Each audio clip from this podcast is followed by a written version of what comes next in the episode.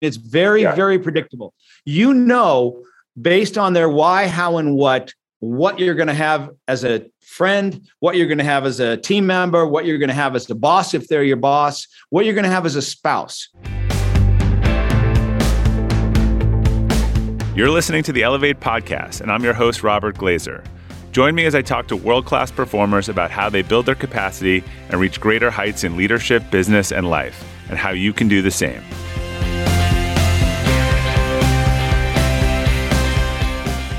Welcome to the Elevate podcast. Our quote for today is from Simon Sinek Regardless of what we do in our lives, our why never changes. My guest today, Gary Sanchez, has helped many exceptional leaders find their why He's the founder of the Why Institute, where he and his team have worked with hundreds of thousands of individuals, as well as hundreds of companies from small yoga studios to Fortune 500 companies to help them discover their core motivation in life. Gary and his team have also developed nine why archetypes and the why assessment, which any person can take, which tons of companies have used and is a leadership development tool that we use at Acceleration Partners. So, Gary, thank you for joining us on the Elevate podcast. Awesome. Thanks for having me on here, Robert. I appreciate uh, the time with you. Yeah, um, you know, this is definitely one of my favorite subjects. Uh, uh, you know, we as a company and myself, I think over the years have done all kinds of assessments, tests, different things, and I haven't found anything as powerful or predictive of, of behavior and I would say sort of interpersonal communications as as understanding the why. Yeah, so it's interesting because you you use the word assessment, right? And so I want to clarify that right up front because there's assessments, there's tests, there's surveys, there's quizzes, yeah. and then there's a discovery. So the difference is you take a test, there's like 10 questions, you answer them, you get a score, and that's who you are. The Why Discovery, which you used, has over 1,500 possible questions. And then the new YOS Discovery has over 4,000. And as you answer a question, it wipes away the ones that you don't need to answer so that it's super accurate every time. You know, there's 1,500 questions, but you only had to answer about 12 to get to yeah. your why and maybe 30 to get to your YOS, your why, how, and what. And um, so it's very accurate, as you were saying, but it gets to the heart of why does Robert do what Robert does? That's what everyone wants to know. Yeah. That's what I wanted to know. We'll, we'll get into your background, but let's set the table on this just for people who this is totally new to. So, how would you just explain the why concept overall to someone who is unfamiliar with it? Perfect. Well, you know how there's so many people who struggle with trying to figure out who they are and why they do what they do. And when they try to do it, they get overwhelmed because there's so many options and choices. There's assessments like Myers Briggs, Kolbe Strength Finder, there's coaches, consultants, there's what people say on social media that can really overwhelm them. And when really all they need to know is what is my first step? And so I believe that the first step in self awareness is discovering your why. And we take it even farther, which is discovering your YOS, which is your why, your how, and your what. So it's why you do what you do, how you bring that to life, and what it is that other people can count on from you. And when you can say it, when you can articulate it, that's when you know it. That's when you can use it. So the YOS Discovery, which is the software that we created, discovers your why, how, and what, and creates your message for you in about eight minutes super accurate works every time and it really it gives you that instant clarity that confidence and that certainty as to who are you and how do you articulate that to the world. It's your internal motivation and it's also your external message that you can use personally and for your business. So we can talk a little bit about about that yeah, later as well. And it's consistent right? I mean it is consistent across your personal professional family yep. life. Yeah it's just the essence of who you are Okay. So what how did you get into this line of work? I, I think before this, I think is you were a dentist. Is that correct? Yes. So what, what was all the right. path to dentistry and why? There's got to be a good story behind all of this. So, what happens to most people when they're in high school and the counselors say, "So, uh, where are you going to go to school, Gary or Robert?" And you, for in, at least in my case, I was like, "Well, I don't know. Well, what are you going to major in?" I don't know. I don't know what I'm going to do. So I just went off to the University of Colorado in Boulder because my friends went there and it looked like a lot of fun. Right. So yeah. I ended up going there. And then you've got to, within a couple of years, figure out what your major going to be. how do you pick that? Right. I have no idea unless you were born knowing what you want to do. For most of us, at least in my case, I had no idea what I wanted to do. So I just majored in the in the subject that I had the best grade in, which was biology.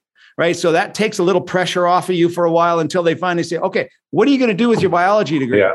Now, like, I don't know. So I just chose dentistry because my dad was a dentist and I knew the lifestyle. And I said, let me give it a shot. So off to USC Dental School I go in, in 1984. And I actually really liked it. It was a lot of fun. Uh, graduated. And the advice that I was given back then from the gurus was build a great product and people will come right? Go out and do the best job you can, and people will naturally mysteriously find out about you. So I spent 20 years doing that. I went to the highest levels you could get to in dentistry. I built a beautiful office, really well trained team. I had all the stuff, all the technology, all the gadgets. I had a great product, but I still blended in with everybody who said they were a dentist. And it killed me. I had worked so hard and I got so burnt out that I was just ready to quit. I said, I either got to find a better way or I'm going to quit this. And did, I went out and hired a coach. It? Well, you were like when you were doing it, did you enjoy it? I know you got burnt out, but did you you were good at it, but you didn't enjoy it?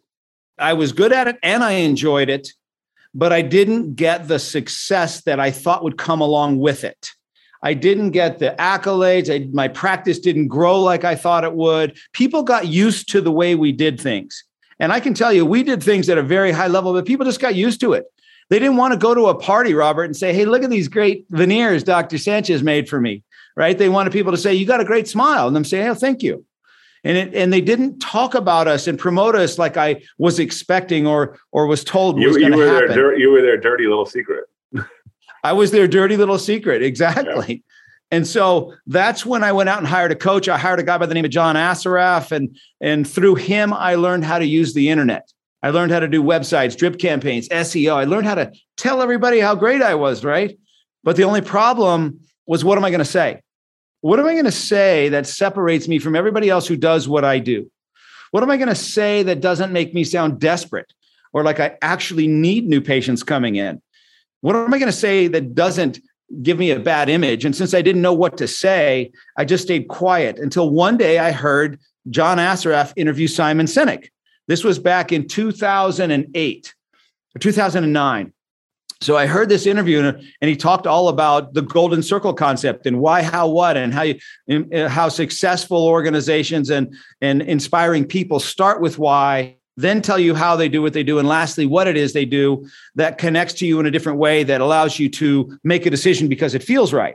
And I was like, man, that's what I'm missing. I got a great what, but I don't know my why.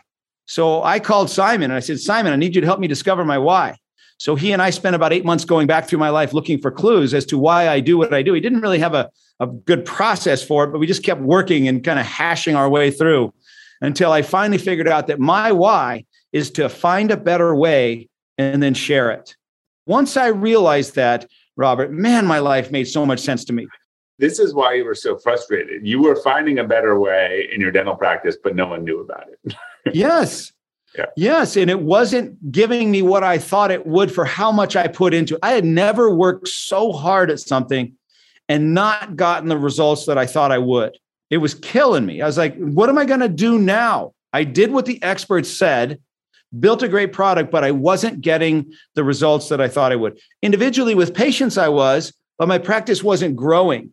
We were just barely getting by and it was very frustrating. We were getting for my brother and i that practiced together we were getting four to six new patients a month and that's just barely surviving. I'm like why am i working so hard and just barely surviving?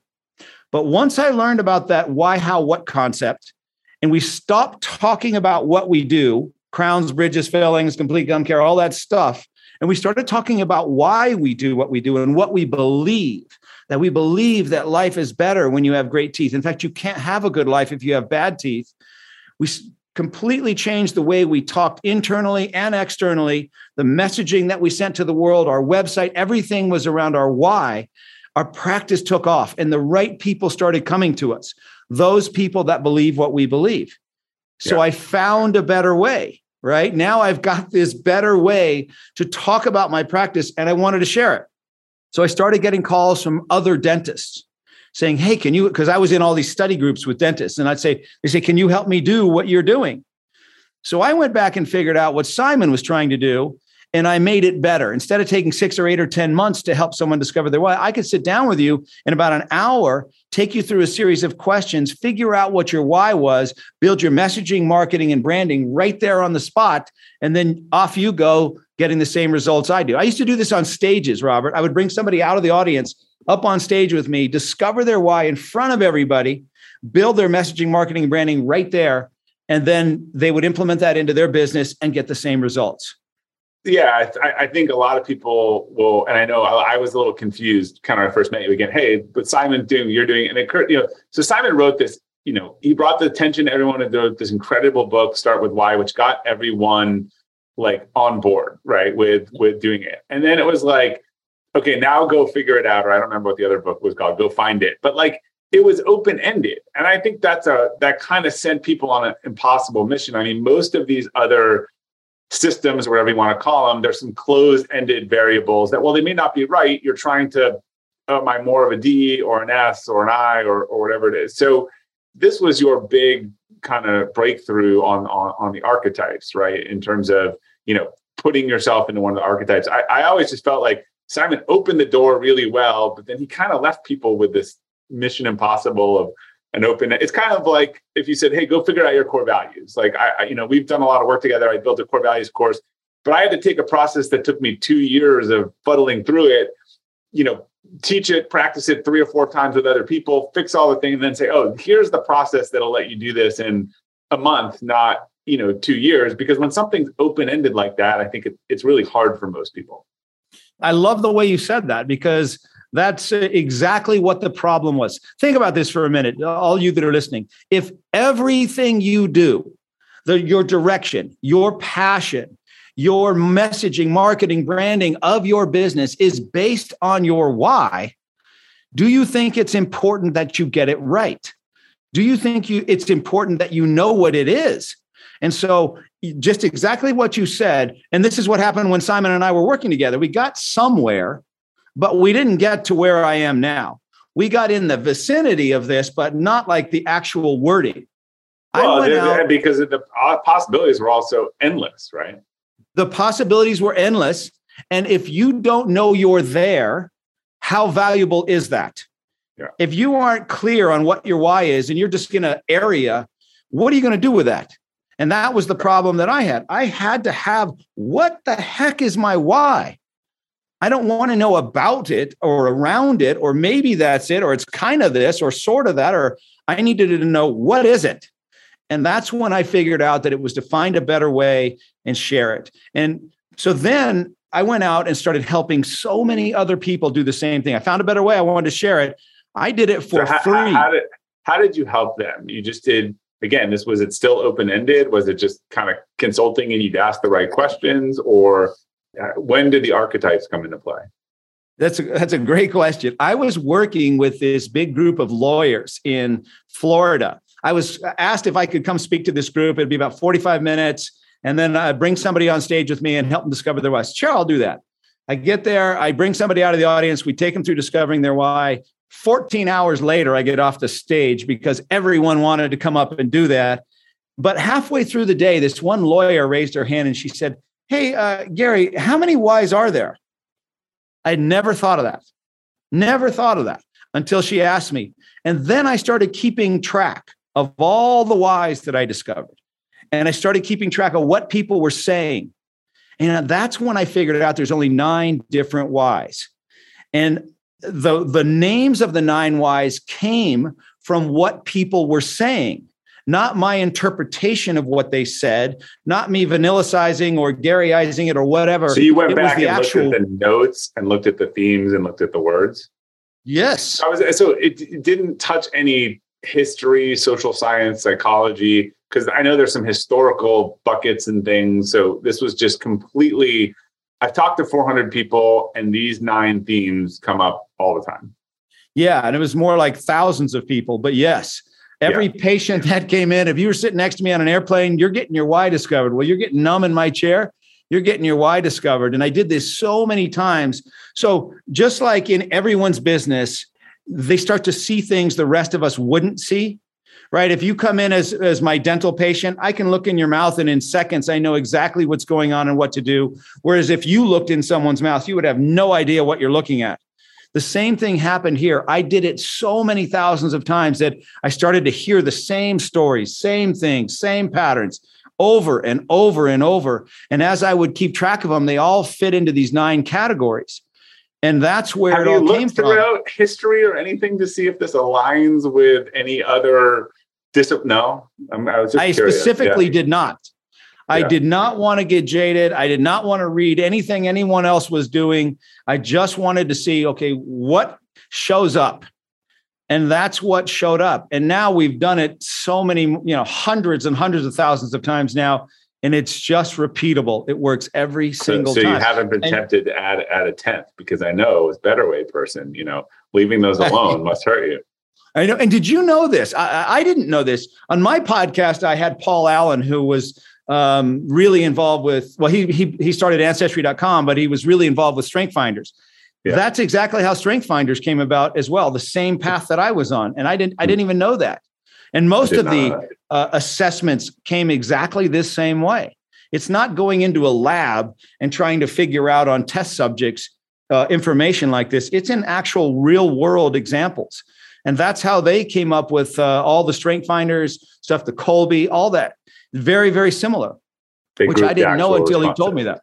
All right. So Yeah. give us uh, a quick summary of the nine whys and maybe what, including the best one, you know, which we share. and then, and then, and then I, know they go, I know there's ones that are much more common and then, and, and less common. And then maybe like what that person does well, what that person struggles with. I think that'd be helpful if you want to, want to do Yeah. a quick, quick top to bottom.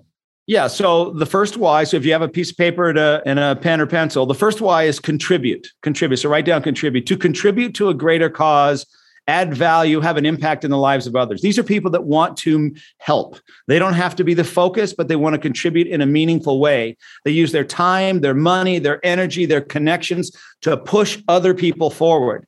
Oftentimes, they feel like they should be in the background helping others do better. But when you put them in a leadership role, they do extremely well the most successful person I've ever worked with, both financially and relationship wise, has this why. He was the CEO of a company called T. Rowe Price, had 6,000 employees. He took it from 12 billion to 565 billion. And I asked him, his name was Todd Ruppert. I said, Todd, why do you feel like you've been so successful? And he said, I believe the secret to my success is that I personally interviewed everyone that works for me, and I have 6,000 employees. He said, I know how to help each one do just a little bit better. And when we all do a little bit better, that's when our company does better. I'm going to ask you the opposite. So, what does a contribute person struggle with? You know, every, every strength is a, has a weakness. So, when they over-index, how does it become a weakness?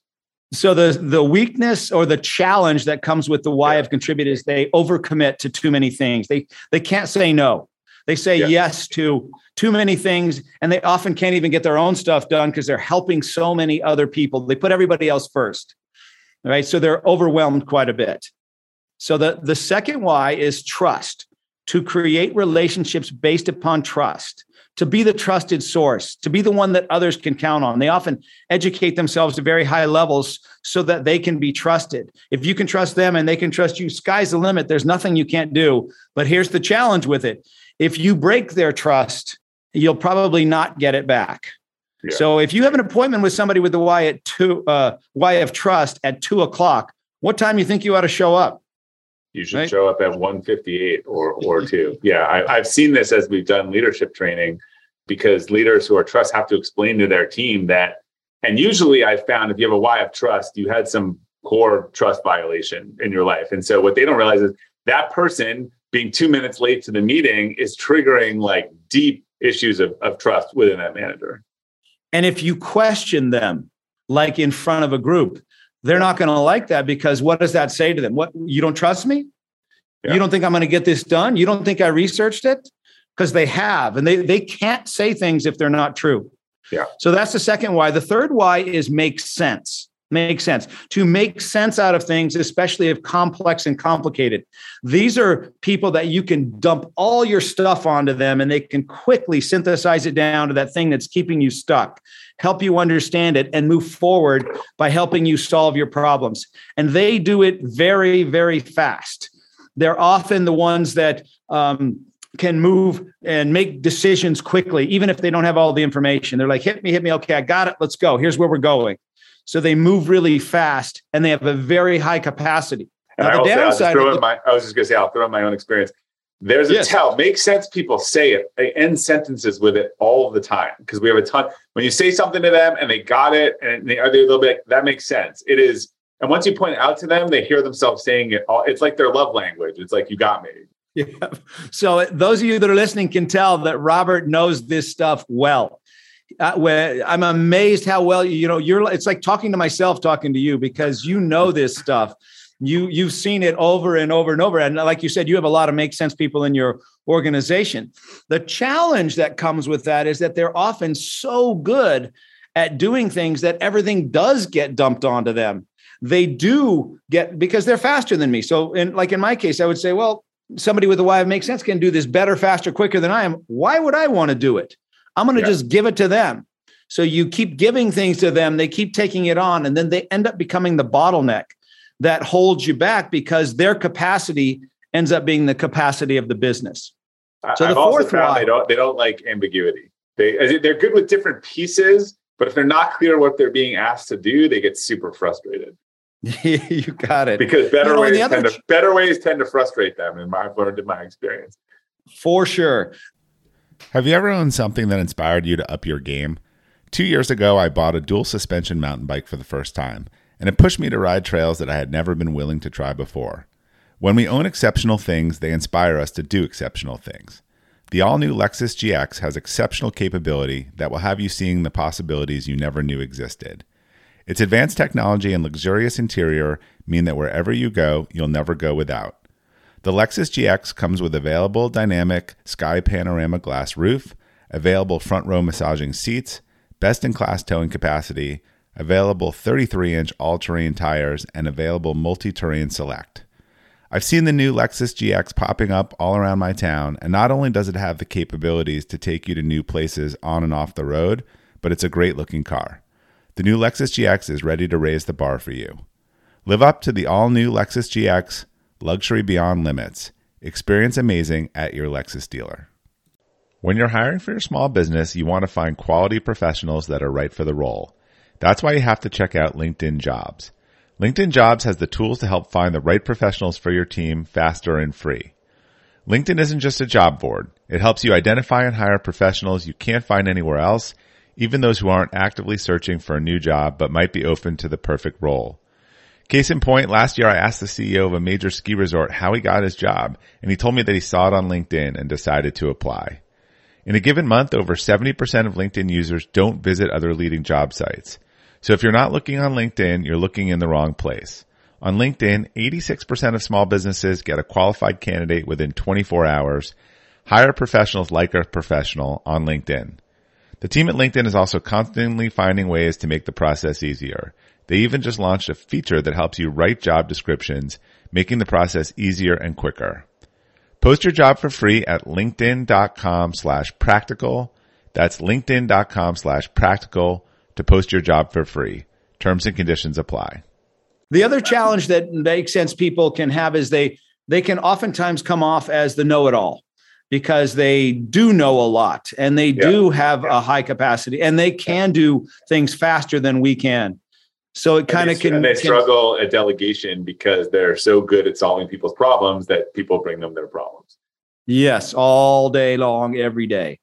So the fourth why, uh, which is both of our whys, is a better way to find a better way and share it. So these are people that are good at taking something that's already there and innovating it improving upon it making it better we always come to things with the perspective of how can we improve upon this so that's the great side to it. The challenge is we're rarely satisfied. We're always trying to improve things and that can bother some people that are hey this is already working and you and i are trying to make it better. And they're like well why are we making this better? It already works. Well because we need to make it better right? We want things always better. And so how does your team handle that? uh, yeah, they tend to. I think my experience is better way people tend to exhaust themselves, their family, and their employees, their colleagues. Yeah.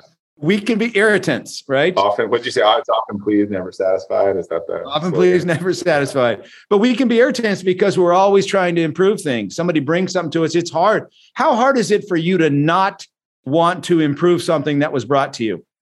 Impossible. Impossible.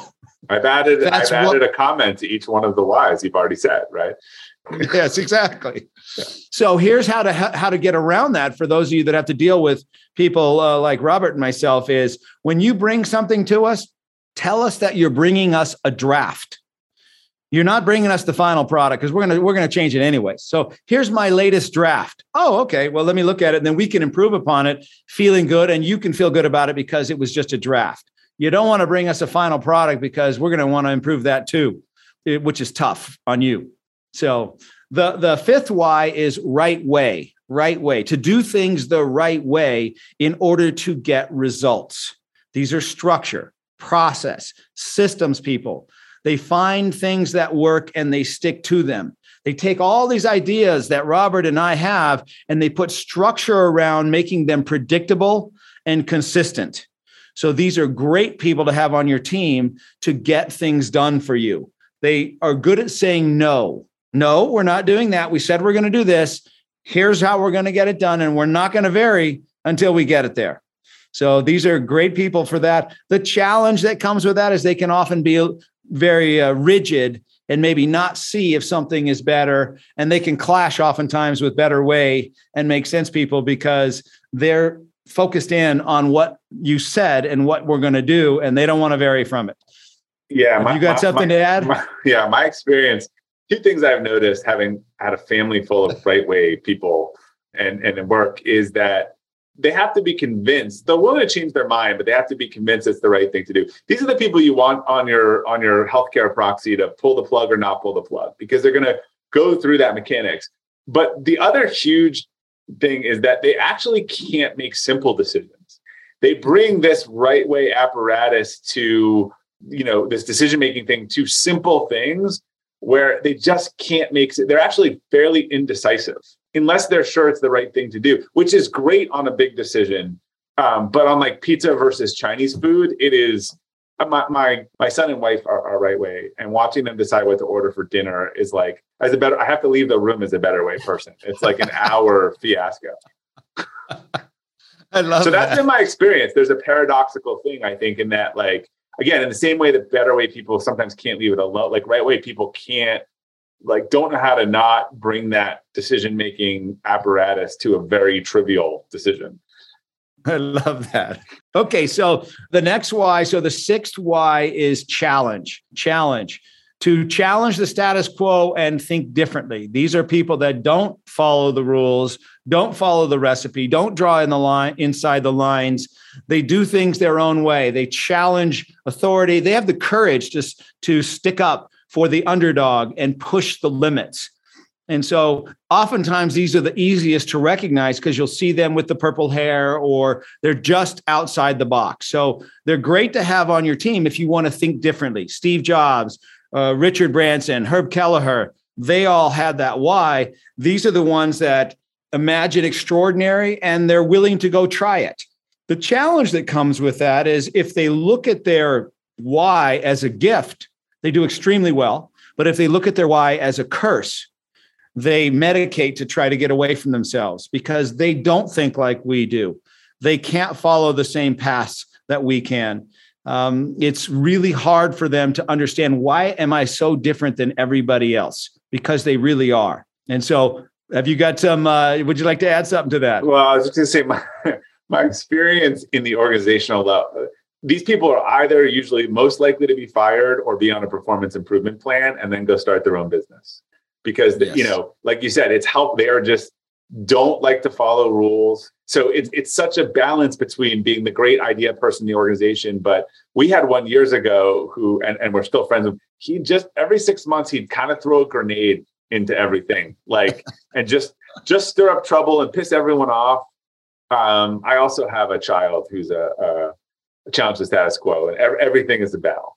Yes, there you go. That's exactly it. Everything is a battle. They do not make good employees but they make great visionaries. great entrepreneurs. Yeah. Yes. So the uh, seventh why is mastery to seek mastery and understanding. These are people that take the simple and make it complex by diving in really deep and they're they're looking for the nuances, the little things that make a big difference. So for most people cooking a scrambled egg is 3 steps. For somebody whose why is mastery and is into scrambled eggs, it could be 28 steps because they know everything. I actually had breakfast made for me one morning by a gentleman whose why was mastery. And it was 28 steps. I just couldn't believe how many steps there were to it. Things I had no idea about. You know, I didn't know there was a specific way that you have to crack an egg in order to do it correctly. I didn't know there was a specific number of times you stir the egg before you can add anything else to it. I, there was so much I didn't know. It was fascinating. So they're really good at depth and details. They're not really good at moving fast because they want more and more and more information. So that's the challenge that comes with them. Uh, yeah, I, I've I've had less experience with these, but I've seen is that they don't. You know, sometimes I think they could be seen by a spouse or something as sort of a sandbagger because they're really good at some things, but they almost don't want to do anything if they don't know how to master it. So they just kind of will quit other things right away, and, and I think that's confusing for people like you know a, a world class surgeon or something who then was like i don't know i can't figure out this thing and they get frustrated and they walk away from it. So i'll give you an example. This one gal that i, I had on my podcast and she um, told me that her why is mastery and she told me that she got a new puppy. And she's going to be training her new puppy. And i said great. What have you done so far? And she goes well i've read six books and i've taken three online courses. And i said great. How's the training going she said, Well, I haven't started yet. Started yet. I'm like, What do you mean you haven't started yet? I don't have enough information. So they need a lot of information to be able to move forward. But if you then want to learn about training a puppy, there'll be nobody better because of how much information that she knows. So the eighth why is clarify, clarify, to create clarity and make things crystal clear. So you can imagine this person sitting on a fence trying to figure out which way they're going to go, but they're not going to move until they are crystal clear. So the first thing that happens is they want to be clear on what was the question first. And then once they're clear on the question, then they want to be clear on the answer and they want to be fully heard and fully understood. So they're the one that writes you the long email or the long text because how could I possibly make it clear in just a few sentences? They're the one that asks a lot of questions in order to get clear. But once they are, they're ready to go. So if you want to make sure a communication is clear or things are said right, they're awesome to have on your team for that. Again, if you want to move fast, not so good because they're going to want to ask a lot of questions. Uh, the, I'm laughing at the email thing because I, I, I worked with a, a, clarify person and who, who and you know a, a two sentence ask would be met by a 20 page email of questions back, and, and it can get very frustrating, right? I, I think again, better way, clarity, like that's one of those like let's just move it along here. So I 110% agree with everything you said. So an example would be I had a patient that I know his why was clarify. And so while he was sitting in the chair, he had a ton of questions for me. On his way home, he texted me a bunch of questions. And then when he got home, he emailed me a bunch more questions. And so it'll just keep going like that. So, how you handle that is you have to say to them, what exactly is it you need in order to be clear? Because what'll happen is you'll just keep answering question after question after question right, after right. question until you find that one thing. Okay, that's what I needed. Well, instead of waiting for that, just ask them, okay, what exactly is it you need in order to be clear? Oh, I need this. Okay, here it is. Great. Now we can move. So that's how you would handle that situation. The last why is simplify to make things simple and easier to do. And so these are people that take the complex, they're almost the opposite of mastery. They take the complex and break it down to its simplest form. Because when it's simple, it's easy for everyone to do. They want things direct, to the point. Don't give them the fluff. Don't give them a paragraph. Just give them the bullet points. You don't want to overwhelm them. They're the person that sits in a meeting and probably doesn't say much until the end. And then you say, So, so what did you think? And they quickly summarize what everybody's been saying for the last three hours. They simplify it down to just a couple of things.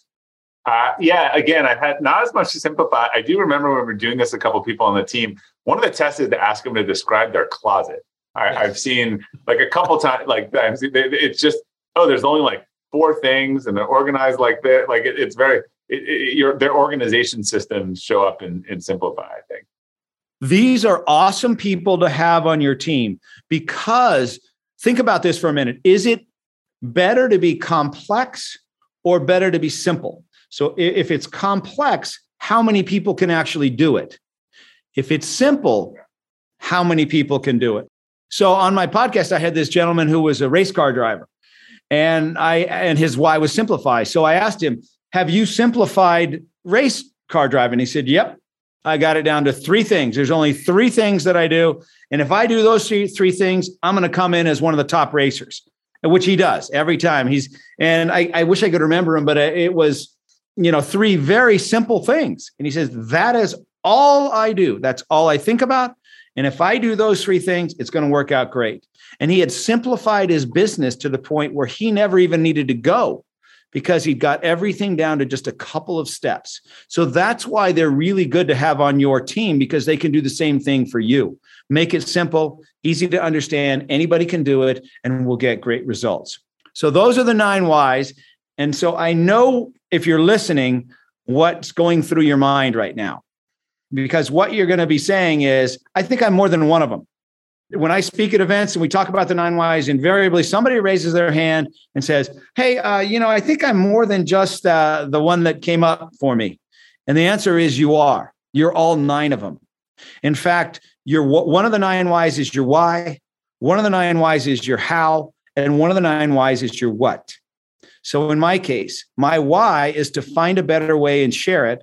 How I do that is by making things clear and understandable. And ultimately, what I bring is a simple solution to help others move forward. So my why is better way, my how is clarify, and my what is simplify. And so that's how you put it all together. And, and we could go all the way nine levels deep. The YOS discovery goes nine levels deep, but it really only tells you your top three, which is your why, how, and what. So it makes yeah, it, and, and, and uh, just a couple, uh, just comment, and then and then a funny story to share on this. But I think there's understanding yourself, and then I think in a relationship or an organizational capacity, I have found that when you understand the other person's where you are having communication problems, where you are having to, to me is the ultimate sort of test on of communication where problems. I mean, it, those of us in our organization that know we had a new leader come on board uh, struggling with a conversation with someone else. I said, I, I figured out her why in about two minutes. And I said, This is the other person's why. By the way, you have the same why as me. I've worked with this other person forever. This is, and she's like, Oh, it all makes sense now. Like, like it, it really, it's just super powerful on that. So when I was actually trained on this, when we did it originally with someone, I think that you had trained, I didn't know you, but trained it. So a couple things. I, I was good. I've been trained that week and I had done 40 of them. I was really good. And we went away with like four couples for the weekend. And so I was having a ton of fun. So I did all their whys. And then I would look at the two whys and I'd be like, this is why you fight. And and I would I would pick what's the illogical problem intersection of those two whys. And they'd be like, yeah, those are totally like the the issues that we fight over. And so it, it was very funny. The other thing that you know we've done jamie Daragi does this um, with us i know you know jamie really well and we do this with our up and coming leaders and he and i have noticed here's the thing that's hysterical so jamie presents this he presents all the whys and and then after he presents all the archetypes and how it works, and we're going to break out. People start asking questions and making statements. And the you know better way people um, they, they have an idea for three new uh, slides. The contribute people want to know how they can do this with their teams. The make sense people are the last people to ever get their whys, know what it is, and they are so frustrated. The clarity people just want to explode, you know, whatever. The challenge, the status quo people, I've had it twice. They're like, this is stupid like this whole thing's dumb. The, the right way people are like, are convinced there's not one why. You can't put me in a box. It's like absolutely hysterical if you yeah. just recorded everyone's response to the actual presentation on it. And then I went back and looked at it. We didn't even have to do all the work. I could just look at what, and, and the make sense people are always the last people to figure it out. They're frustrated. They can't decide between two. It's just really funny. Yeah, it's predictable, is what you're, you're saying, right? I mean, it's very, yeah. very predictable. You know, based on their why, how, and what, what you're going to have as a friend, what you're going to have as a team member, what you're going to have as a boss if they're your boss, what you're going to have as a spouse. Because you were saying that you were doing this with couples. So how was that working? Uh, well, I just would figure it out and then I would say that. But but I, my wife and I did it together. It was just like a cheap party trick. Um, my my wife and I originally did it together. You know, so I you know I am better way and she is right way that is one of the more combustible. So you could here. Why don't you explain for people? I don't even tell you. I talk about this in my upcoming book. What the dynamic between between the two of us is. Okay, so I'll give you an example. Uh, my niece has the why of right way. She was a school teacher, and every year for the summer, she would take a group of kids with her to Turkey to teach English. Four years in a row, knew where to go, the flights, where to stay, where to eat, everything, set it all up perfect. One, the last year, she decides to bring her husband with her. Her husband's why is better way. So, how do you think that worked out for them, right? Every single place they went. Well, why are we here? That one would be better. We could take a better flight. We could stay at a better hotel. Everything she'd already planned out and already figured out, he wanted to make better. They could not stand each other. The dynamics just doesn't work very well when somebody already knows what they want and doesn't want to make it better. But what they learned, so they were ready for divorce after that because, you know, we can never travel together. We can never have fun together. He's always trying to make things better. But once they figured out what their why, whys were back then, she could just look at him and just smile. When he's doing his better way thing, she would just smile at him. And he's like, oh, I'm doing it again, aren't I? And, and they could have fun with it. Like I bet you and your wife can have fun with it now versus battle over it beforehand. I don't know that we have fun with it. I would say we use the language, which is helpful.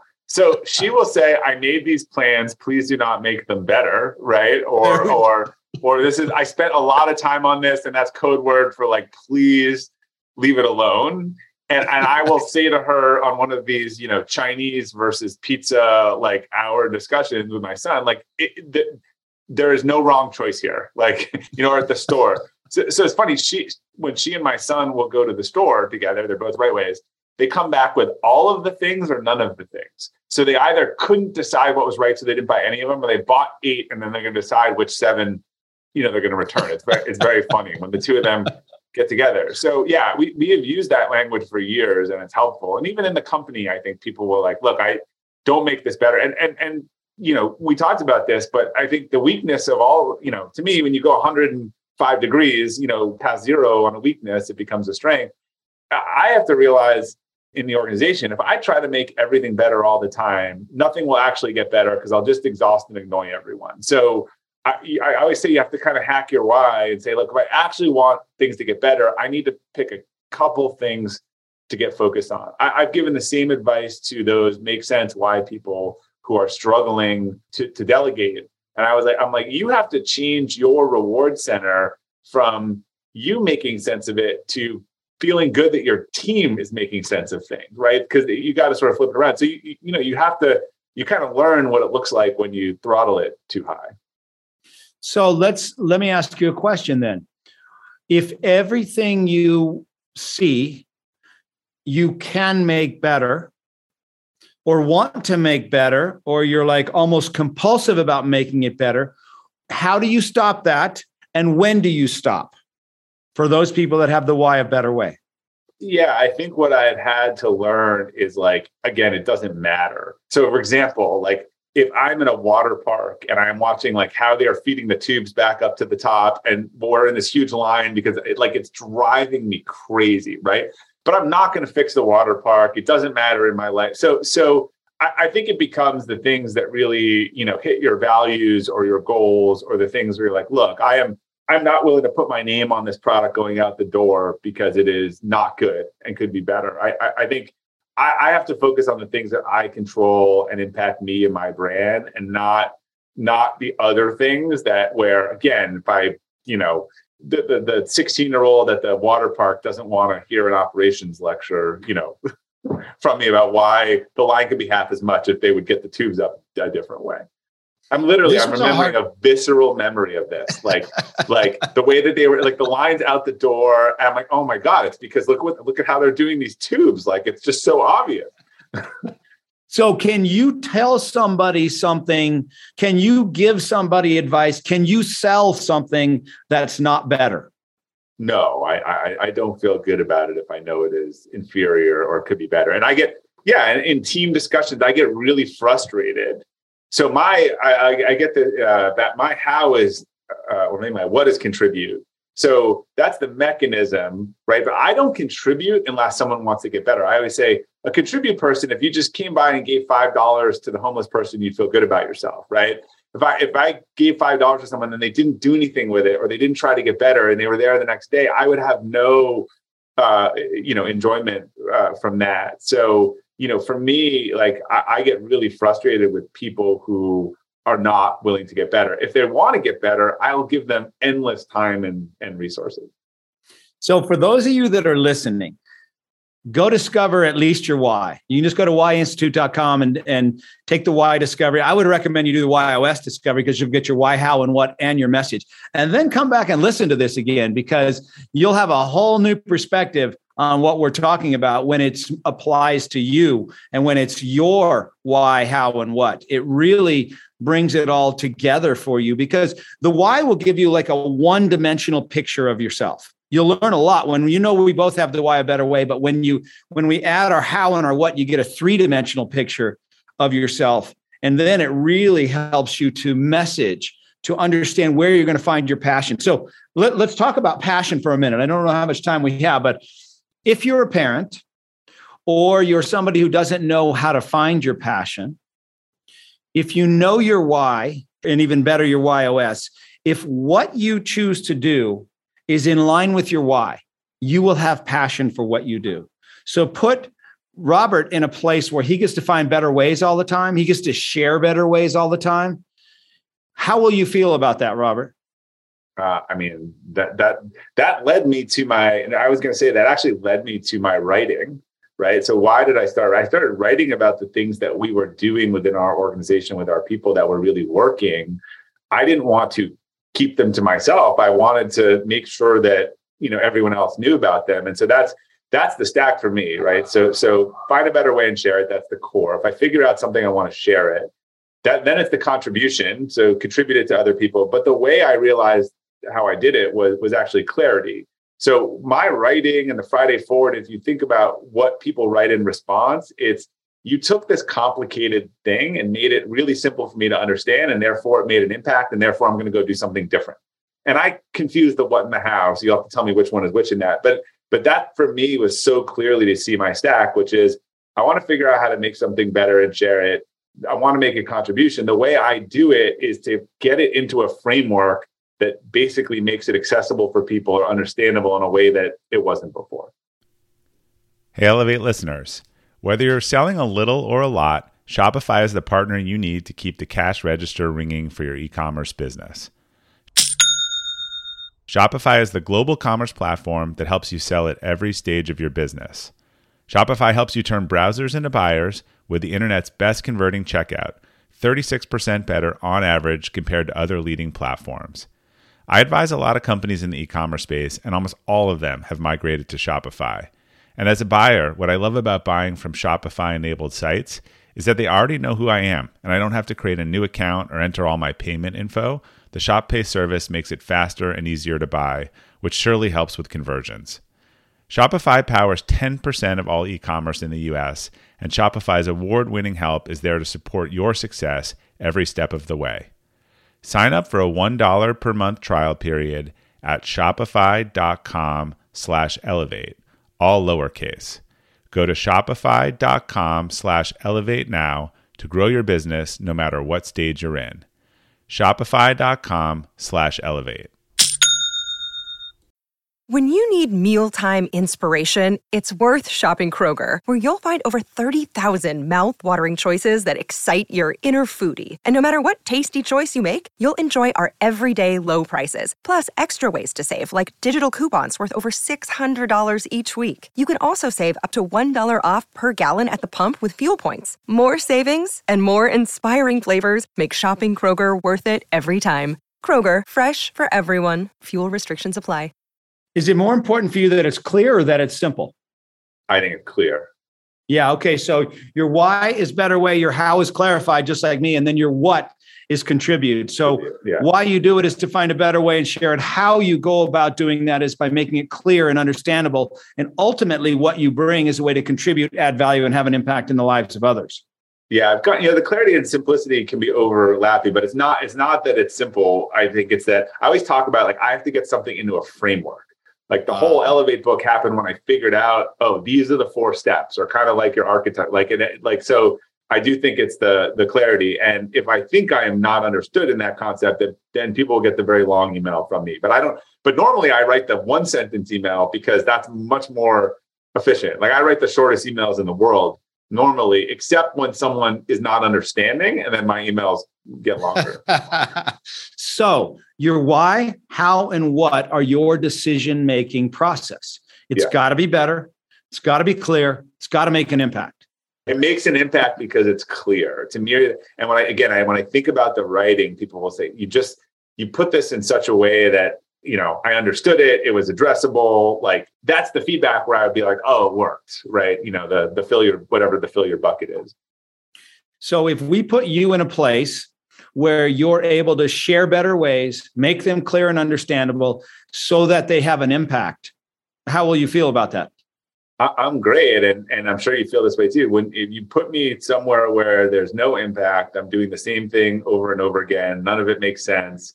I just I can't do a repetitive job. Some people love probably maybe makes sense. Some people love like or simplicity. Maybe they, they like repetitive and consistency would make them feel good. It makes me not it's not good.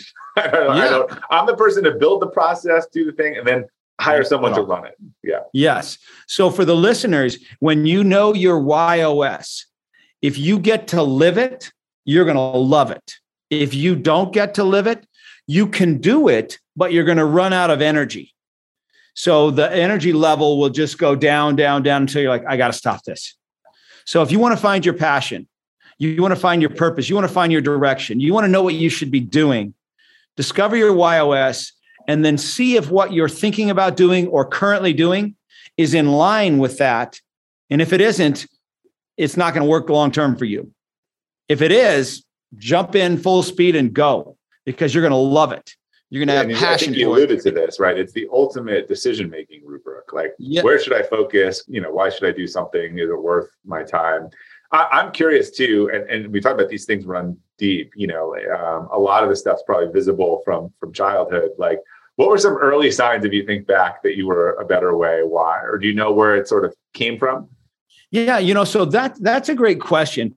Uh, if this was an audience that you know the live audience, somebody by now would have raised their hand and asked this question: Is your why God given or is it environmental? Everybody, every time somebody asks, and I always answer it the same way, which is yes, because I don't know. I'm not sure. How can I prove it? Right. I so if what I say is going to upset half of the audience, no matter what I say, right? If I say, oh, it's God given, well, the other half's mad. If I say, oh, it's yeah. environmental, the other half's mad. So I've learned don't answer that question because it doesn't matter. All that yeah. matters is that you know what it is so you can use it in your life. But yes, I can go way back to where I think about please trying to please my dad by coming up with better ways to do the chores that I had to do. And if I found a better way, he was very excited about it. And if I just did it the same way, he didn't even say anything about it. So mm-hmm. I know trying to please him was a big thing for a little kid. And I found how to do it and I kept doing it. And if I kept finding better ways, I kept getting praise for it. But was it, was I born that way? I don't know. Yeah, my mom used to say she'd ask me to go clean my room and she'd come up an hour later and it was rearranged or repainted or anything but but cleaned. And and I actually when she moved, she brought over she had saved all my report cards from when I was a kid and there was this one from preschool. And it was like someone had written a 360. I mean, it was like we ask him to play these games and he really kind of wants to do his own thing and something different. Like I wasn't really good at following instruction in the color line school. So there was a one paragraph about how I interacted with peers or the feedback or something like that. And you know, it said Bobby or something like that. I actually changed just the wording of my name to not give it away. And at the company event, I shared like some 360 feedback that I had received in my last or with my leadership team with my last, you know, the last thing. And I read it. Everyone's like, oh yeah, that totally sounds like him. Sounds like something would say. And then I actually went to the picture of the. It was written when I was five years old, and so uh, you know, because I was showing about how a lot of this stuff is. It, I mean, it was really. I mean, this person deserves some uh, award for her assessment of of that. But what they didn't do in fifth grade, and I think this is the problem for a lot of people in a traditional system, is they didn't say. it's kind of the answer was get with the program a lot of times to better ways, not oh, with someone like this, here is the environment that we should put them in. We should give them creative stuff and not rules. And I think if you are able to understand this, you know, early on for kids, then you'd you'd actually want to change their, you know, take them out of the standard program and say, no, no, you know, Gary's going to be more successful if you let him do this, or so and so is going to be more successful if you let him learn in this way. We're currently doing that. As a matter of fact, uh, right before I got on the, this call with you, we're working with an entire city school system. Wow. We're started with the uh, the leadership team, you know, the principals, all the uh, assistant principals, and then we're going to go to the uh, teachers, and then we're going to go to the students. So we had 91 leaders. We're going to 1,600 uh, teachers, and then 16,000 students. And so we'll be doing that over the next couple of months because I think back, how valuable would it have been to know that you have a gift. Would it be valuable? Think about this, Robert. Would it be valuable for a high school girl to know that she has a gift and what her gift is before she starts to date, before she picks a career, before she picks a school, before she picks a spouse, to know herself at that level? Think of what we could do and the you know the decisions they would make or not make if they just knew I didn't. Know. The question know. is, I'm, I'm, I'm curious. You know, these are not Montessori schools, or I'm curious whether these schools, knowing that, are willing to give the flexibility. You know, that then yes, they could know it, but then the environment. You know, you tend to do better in an environment that reinforces, you know, the strength. Um, yeah, that's very interesting. You are also what I, one example on the nature versus nurture. Just going back, that we talked about this before having done this a lot, watched Jamie do it Ridgely in the day, I, I, what I learned was the trust one, people trust why seems to generally be a, a, negative violation. I've seen some positives where someone was trusted a lot, but generally. So it's interesting because when we're not sure if someone is trust or something else, and, and you know, you ask them that question about uh, is it dead to you or otherwise, I, have often found I said, look, I'm not going to ask you what it is. I don't know what you, but did you have a violation of trust early in your life? And I would say in 95% of the cases, their eyes well up. You don't have to answer, but but it's clearly, and then when they understand, we're able to connect that to a leader and say, I remember specifically a discussion that trust is your why. And you have basically put these three people on your team in a penalty box that they don't know that they're in because they missed the deadline. They came two minutes to the meeting. If you come late two minutes to my meeting, I don't care as long as you brought a good idea with you, right? So it it it then communicating it to the people and say, look, you can do a lot of things on my team, but missing deadlines and being late is not one of them. It's super helpful for those people to know how to work with that leader and how to manage up, you know, correctly. So let's talk about that for a minute, Robert, because your why is housed in the limbic part of your brain. So there's if we broke your brain down into two parts, the neocortex and the limbic brain, the neocortex, the outer part of your brain. If you were to draw two big circles on your piece of paper right now, and the outer circle would be the neocortex, the inner circle would be your limbic brain. The neocortex can understand rational and analytical thought and language. What that means is it can understand lots of data, facts, figures, features are all understood at the level of the neocortex but it doesn't drive behavior. Decision making doesn't happen there. The inner part of your brain, the limbic brain, that's the part that's responsible for feelings like loyalty and trust. 100% of decision making happens at the level of the limbic brain, but it doesn't have the capacity for language. So we buy things because they feel right, and then we justify it with the well, facts, figures, the person that's selling it to you, right? Yeah. Yeah. And so the why is housed in the limbic brain, in the inner part of the brain that doesn't have the capacity for language. So the only way that we could access it, and this is this is what Robert's talking about, the only way we could access it was through stories. So I would have people tell me lots and lots of stories, and we would look for this pattern. And so when we got to the why of trust, you could see if we went far enough back that they had a violation of their trust by somebody very important to them. If we look at the why of makes sense and we go back in time for them, you can, it's predictable that they had to grow up really fast because something happened where they had to become the adult at like age five, six, seven. You, you and I both probably heard the same story about someone who realizes makes sense because he had an alcoholic father and he would come home and at a young age he had to figure out how drunk was he do i have to distract them, get them away from my mom? Do i have to go out? Like that that it just forced them into that that zone at a very young age of needing to process a situation and figure it out quick. quick. Yeah. quick. Tony robbins same thing. When you hear his story it's exactly that. Everyone that i have on my podcast that has the why of makes sense i'll ask them that question. They'll, they'll say well how did you know that? Even this gal who was from a mormon family and i was nervous about asking her that question because i knew she came from a mormon background and I said, you know, one of the things with people that have the why of make sense is oftentimes they were forced to become a, an adult at a very, very young age. And she goes, well, how did you know that? And I said, well, what, you know, do you want to talk about it? She said, well, I had four brothers and sisters that were older than me, and I had three that were younger than me, and I was right in the middle. So from the age of 10 on, I was the mother to my younger sisters. My parents would leave for months leave me with money. I had to feed them, bathe them, uh, go to the store. I was the mom at a very, very young age. Wouldn't you know? It's just very, very predictable. Everything that that Robert and I are talking about now is very predictable. You just see it over and over and over, and that's what happened when I heard all these stories. It just kept coming up the same thing over and over and over, and that's where the nine whys came from. And the wording in the definitions of the, the characteristics, the challenges, that all came from what I heard, but not from me interpreting it. So if you and I, Robert, went to go to have lunch and you order a hamburger, then I said, Hey, Robert, how's your hamburger? And you say to me, My hamburger sucks.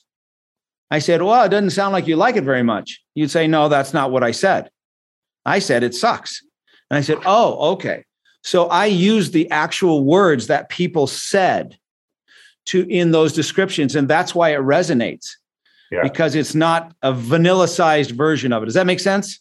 That makes sense. Yeah it, it's complicated. And yeah to what you were then saying about the school system I, I think again there's knowing your why and then in the teams that you work with which i think is your partner or your family or whatever like it's going to really help to know that. I mean, I can't tell you how much we've used that the language over the years, or explain to someone else you know, someone's literally fighting with someone, and I'm like, well, and I'm like, what's his why? What's her why? And I'm like, look, this is why I think you're just coming at this from different, you know, angles. Um, when right way people are pushed to make decisions they're not uncomfortable with, they like lash out.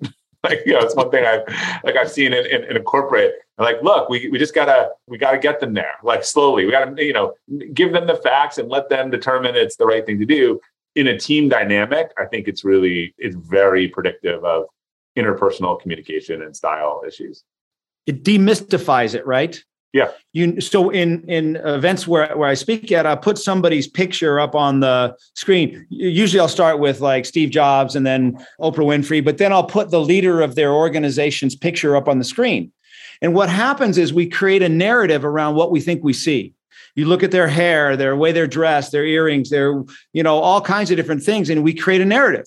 Hey, yeah. well, that's who that person is based on what I'm seeing. But then when I put next to their picture what their why is, oh, we got a little piece here. Now we start to see what we're looking at. Then when I add their how, oh, this is how they go about doing it. And then when we put their what, oh, this is what we can count on from them it strips away all of the stuff that we think we see and it brings forward the reality of who it is that we're talking to. You get rid of the story and you get to the reality. And also, you can look, there are a lot of different things out there, and I know people like them. I always struggle with the Myers Briggs or things where you're like, I got to pull out my index card to remember. You know what we're talking about. People love Enneagram, but I've always struggled with it's just too complicated unless. Yeah, but it's just super easy to remember oh, I'm talking to a make sense person. I'm talking to a better weight. Like it, it just, you know, I've heard some companies, I think it was Vail Resorts, they put people's strengths on their desk as colors or they put the stuff like these systems don't work if they're not easily accessible and rememberable. And and again, you don't I, I don't have to pull out a chart, an acronym chart to remember, you know, what thing I'm talking about. And and on that note, let me just add one more thing. There is some great assessments out there, like you mentioned, Myers-Briggs, Kolbe, Strength Finder, DISC. Those, and there are a whole bunch more. Those are how you take action, not why you take action. Yeah. When you look at just the how, then you kind of go from how to how to how to how.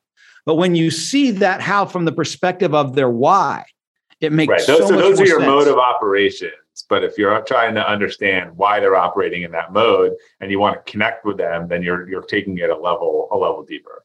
And so at the beginning, what we were talking about is this is the first step in self-awareness. Start with the why, the how makes a lot more sense. Start with the how, and then you're going to go from how to how to how.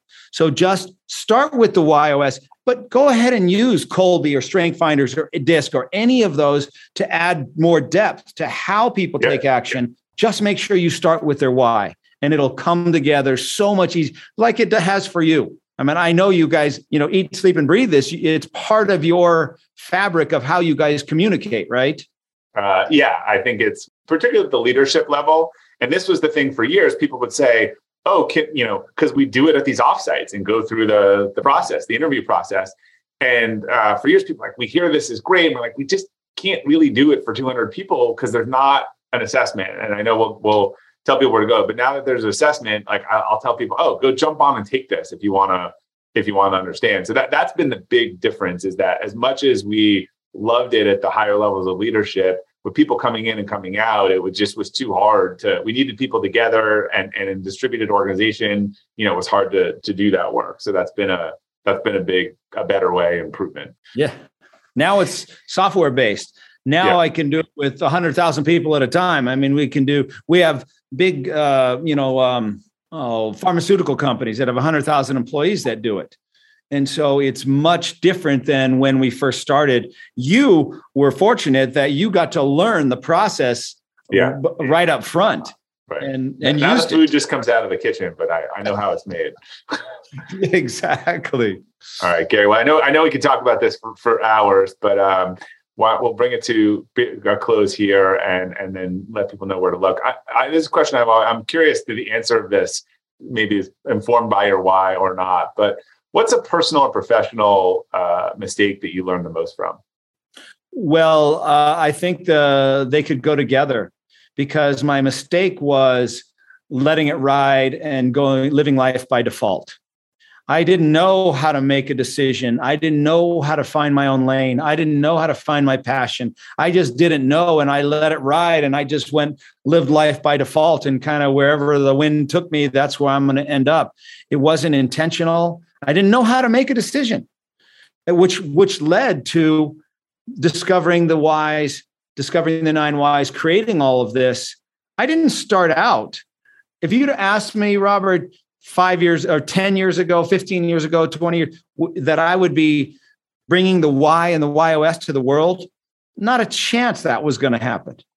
And so the mistakes that I made led, led me to where I went. So I can't, I don't know if I want to call them a mistake, but I definitely did not even, I just lived life by default. That was not, um, I wouldn't recommend it. I got lucky because I picked a career where I could make a good income as a dentist. But what if I had picked something else where I couldn't make much of an income to have the ability to think? Then where would I be? Right. I just, I happened to pick something I knew was going to give me a good lifestyle. All right. Well, Gary, where can people go if they want to learn more about you, work, take the assessment? Uh, where should they go? Yeah. So go to whyinstitute.com, W H Y institute.com. There's the why discovery, and then there's the WHY.os discovery. If I were you, I would just take the WHY.os discovery because it's going to give you every, it's not expensive. We've kept the cost down so that anybody can do it, but you're going to learn so much about yourself that it's going to really help you with the clarity, the confidence, the certainty to be able to make decisions, find your passion, and get on the right path. If you're not already, and if you are, it'll give you the words to share it with your team. And if you're the visionary, it'll give you the words to build your messaging, marketing, and branding. So, and if you want to connect with me, you can look, you know, of course, I'm on all the social media areas. LinkedIn, probably the most, but we do have uh, Instagram and some of the other social media channels as well.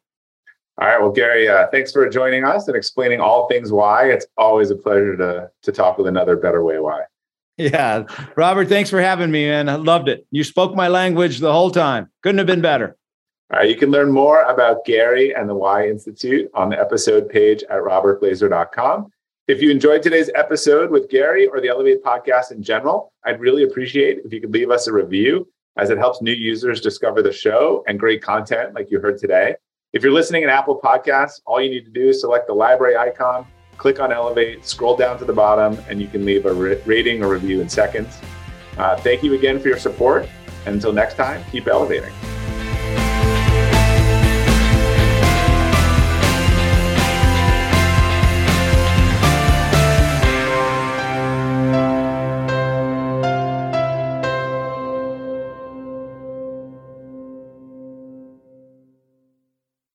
This episode is brought to you by the Yap Media Podcast Network. I'm Hala Taha, CEO of the award winning digital media empire, Yap Media, and host of Yap Young and Profiting Podcast, a number one entrepreneurship and self improvement podcast where you can listen, learn, and profit. On Young and Profiting Podcast, I interview the brightest minds in the world and I turn their wisdom into actionable advice that you can use in your daily life. Each week, we dive into a new topic like the art of side hustles, how to level up your influence and persuasion, and goal setting. I interview A list guests on Young and Profiting. I've got the best guests, like the world's number one negotiation expert, Chris Voss, Shark Daymond John, serial entrepreneurs Alex and Leila Hormozi, and even movie stars like Matthew McConaughey. There's absolutely no fluff on my podcast, and that's on purpose. Every episode is jam packed with advice that's going to push your life forward. I do my research, I get straight to the point, and I take things really seriously, which is why I'm known as the podcast princess and how I became one of the top podcasters in the world in less than five years. Young and Profiting Podcast is for all ages. Don't let the name fool you. It's an advanced show. As long as you want to learn and level up, you will be forever young.